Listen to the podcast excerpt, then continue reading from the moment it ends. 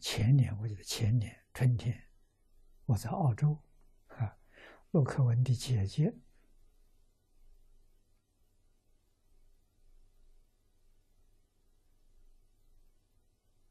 来看我，问我一个问题：现在西方人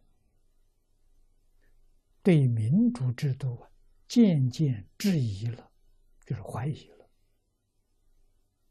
他问我。民主是不是最好的制度？我告诉他，民主是最不得已的制度，不是最好的。啊，怎么不得已呢？像美国的制度，它没有历史背景。啊，建国才两百多年，人民都是全世界各地方移民去的。啊，谁来做领导人？哪个人人家都不服，没人服你的。所以用民主，啊，大家来推选，做个代表。啊，就好像做生意，大家都是摊贩。啊，一群摊贩在一起，对外面办事嘛，总得选个代表嘛，就这样的。那中国不一样，中国是老店，五千年的老店，子子孙孙承传，你怎么叫他分家呢？你怎么叫他每个人去摆摊子了？这不可以的。所以我告诉美国人，中国制度不适合美国，美国制度不适合中国。啊，个人搞个人的就对了，啊，就没错。啊，美国这种制度正确的，中国那个制度也是正确的。啊，不能说你的制度就好，全世界都要学你。啊，人家老店都得关门，都得要摆摊子。我这个比喻他好懂啊。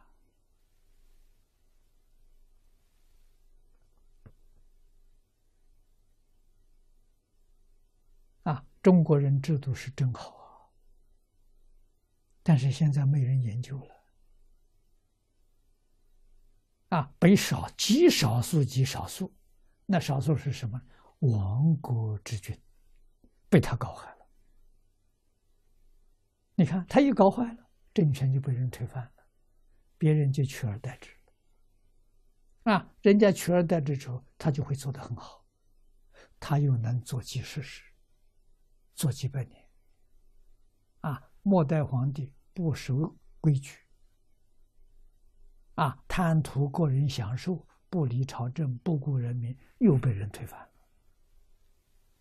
啊，这种叫改朝换代呀，改朝换代时间很短，不长，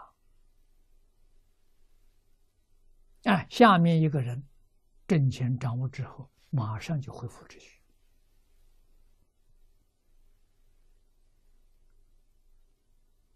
啊，所以中国这个社会，治世时间长，乱世时间短。啊，但是我们碰到这个，这是很例外的一个乱世。啊，这个乱世怎么造成的？是不孝造成的。我们把孝亲尊师抛弃掉了，造成今天的灾难。过去虽然改朝换代，但是底下一个人做帝王，他还是提倡孝道，还是尊师尊师重道，啊，所以他社会不至于大变化，很快就安定。我们今天不要祖宗了，不要老师了，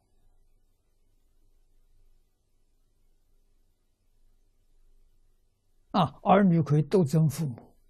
学生可以斗争老师就完了，啊，这造成我们今天的社会原因要找到，这的主要的因素，其他的是小的，最重要的，我们没有继承这个道统，啊，如果民国建立时提倡孝道，提倡尊师，这是会安定，又是一个太平盛世。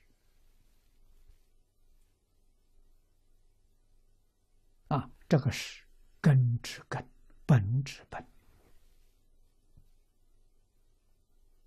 啊，现在家庭不讲这，儿女不孝，这父母对儿女头痛啊！